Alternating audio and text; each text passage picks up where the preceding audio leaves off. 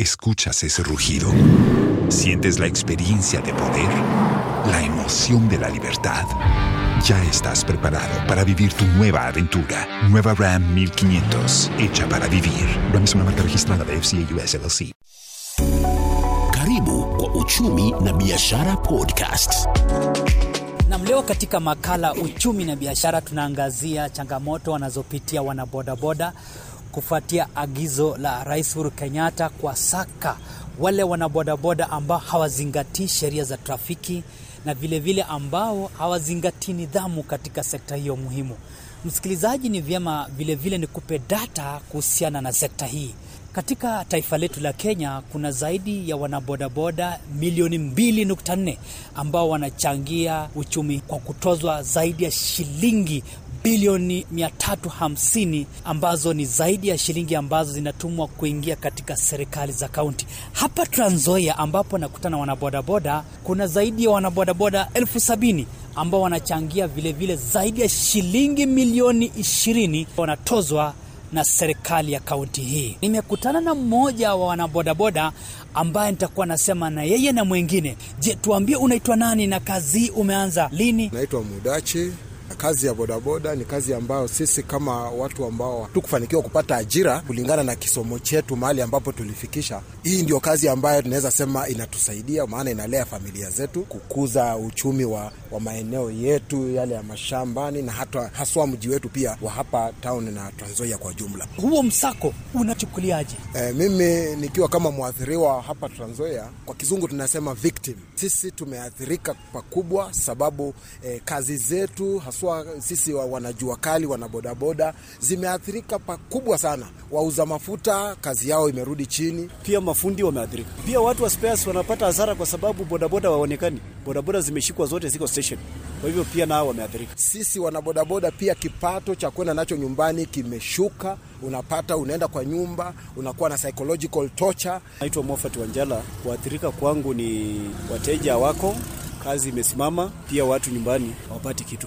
maisha yamekuwa magumu, hauna chakula cha kupeleka nyumbani, madeni, pikipiki ndio hiyo inataka, unafaa ulipe deni. So kwa upande wa wanabodaboda ambao wana mikopo ni shida, kwa sababu sasa tayari nitakana walipe na tayari hawana pesa na hawana kazi, kwa hivyo ni shida kwao. In fact kuna zaidi ya vijana kadhaa karibu kumi na tano hivi wale nimeconfirm ya kwamba pikipiki zinataka kuvurutwa, na hii inasababishwa na ile na huu muda ambao serikali ilitoa agizo la kuleta sheria kali ambazo zilikuwa zinadhibiti mambo ambayo yamekuwa yakitendeka kwa idara ya bodaboda. Wale maafisa wa polisi wanapoendesha msako huu pia wanazingatia nidhamu ama kuna vile kuna kwenda kutokana na hilo agizo peke yake. Ukikutana na askari yoyote njiani, hata unaweza kuwa umebeba mgonjwa wanakufanya inabidi ugeuze barabara, ama hata wanaweza kukuangusha kwa sababu wanakulazimisha wakushike tu ili uwape hata kama ni shilingi mia mbili wakule. Hilo agizo la rais limetusababishia hasara kubwa, kazi hazifanyiki, zile ndoa zenu zinaanza eh, kuyumba. Ningesema hapo, ningesema kwamba ndoa nyingi zimeyumba, sababu mtu unaenda kwa nyumba hauna chochote, umefanya kazi uko na shilingi mia mbili mia tatu. Ukweli ndoa zitavunjika tayari. Nimeona hata ndoa ingine imevunjika ya rafiki yangu, bibi amerudi kwao kwa sababu chakula kwa nyumba hakuna, landlord amemfukuza.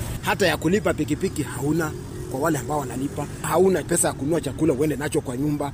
Kwa kweli stress ya maisha itakuwa kwa sababu kulipa kodi na nyumba. Wengine tuko na wanafunzi wamefanya klasi yetu, kwa hivyo itakuwa hata ngumu kupeleka wanafunzi kwa shule form 1, itabidi wakae nyumbani. Hii pikipiki pia inataka service, inataka mafuta so tuna, tumekuwa kwa hali ngumu sana. Umewataja wale maafisa wa polisi, nimeona wengi wakiendesha pikipiki kwa kasi mno. Juzi kuna vijana wamegongana sababu ya mbio wakiwa wanafukuzwa e, wako hospitali. Hiyo naweza confirm, hao nilienda nikawaona wako hospitali, na pia kando na hiyo hao ma, maafisa hawajali waone ya kwamba hii pikipiki hata imebeba mama, na ule kijana anaogopa ya kwamba watamshika, na wakimshika kweli watamweka ndani, na faini ile atatozwa ni kubwa sana.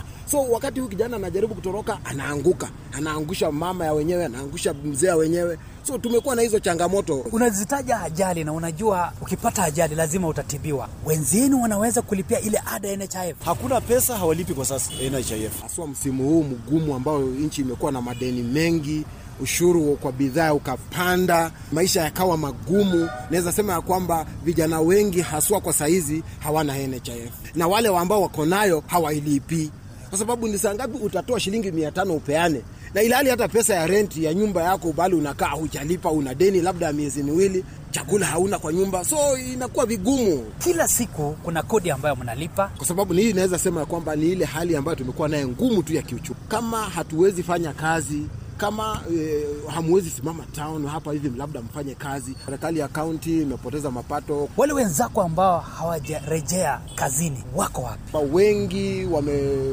wameenda tu kwa vibarua vibarua, wengine wameweka pikipiki kwa nyumba e, wengine hata mtu anaogopa kuja town maana atashikwa. Kuna vijana ambaye walikuwa wametoka kwa sehemu za ulevi, wengine walikuwa wametoka kwa wizi, wamekuja kwa bodaboda, so wataanza kuathiri watu mapema sana. Itakuwa inabidi wateja turudi nyumbani mapema, kwa sababu wasiporudi mapema itakuwa ni shida. Wamefunga kazi, wamesimamisha, sababu hakuna haja uende na ushikwa, hauna ile faini ya kutoa. Unapata hata hizi pikipiki zetu, wengine hata wanataka kuuza, lakini scrap nayo pia ilifungwa, so hapo hali inakuwa ngumu, kwa sababu rais alifunga, serikali ilifunga, hakuna vile eh, scrap inanunuliwa. Eh, kwa kweli hata tukiamua kukatakata bodaboda scrap pia ni ngumu kuuza. Hakuna mahali tutauza kwa sababu scrap haziwezi chukuliwa. Kwa hivyo mambo itakuwa ngumu sana na maisha yetu imekuwa ngumu zaidi kama Wakenya. Hata wenye wafanyabiashara wa scrap nao tunaumia. Nisingekamilisha makala haya bila kuuliza abiria jinsi walivyoathirika. Sikupata usafiri, nilishinda nikikuja taoni, hakuna kuchukua bodaboda hata kwenda, sababu ukichukua mtashikwa. Sasa ilibidi watu nukaa nyumba na kutumia magari, na magari yenyewe tena bei nayo iko juu. Sasa tutafanya aje? Kwa mfano wakulima, iko wakulima wako na nyanya kwa mtuni huko, kwa mashamba mashamba huko, wanataka walete town, nyanya kuja na pikipiki mara mingi, kuna pikipiki yenye inaingia town. Haya, saa zingine mtu anataka kutoka kuenda kwa shamba mahali, nataka tumie pikipiki, pikipiki hakuna, wameogopa. Sasa tuliumia, tunahofia hawa wakikosa kazi wataanza kuleta fujofujo humu ndani ndani, tutakaa kwa usalama. Unajua pikipiki imewafichafichako wengine wakorakora hivi, lakini sasa kama anatumia pikipiki akikuwa bisi kwa hii mabodaboda, hakuna shida, lazima wafikirie kwanza. Kama wamepatikana wale wawili ama watatu wale, lakini wamepatikana, si ndio? Au washikwe, si ati kila mtu anaangaishwa ati juu ni bodaboda na mtu mmoja nameleta hiyo shida, ule washike tu ule wadili na yeye huku. Si ati kila mahali sasa kila mtu anaangaishwa, hiyo iwezekani. Mwenye amefanya makosa huyo ndiye atakana wadili naye, hawezi kuleta wengine wote njaa kama hiyo. Yaani kitu ya maana kweli, hiyo makosa amefanya, basi wadili na si ati kila mtu Basi haya yamekuwa ni makala uchumi na biashara, tukiangazia changamoto wanazopitia wanabodaboda ambao wanasema kwamba kitega uchumi chao kimetiwa doa. Mie ni Martin Ndiema nikiwa gatuzi la Trans Nzoia. Imekuwa Uchumi na Biashara Podcast. Escuchas ese rugido. Sientes la experiencia de poder, la emoción de la libertad.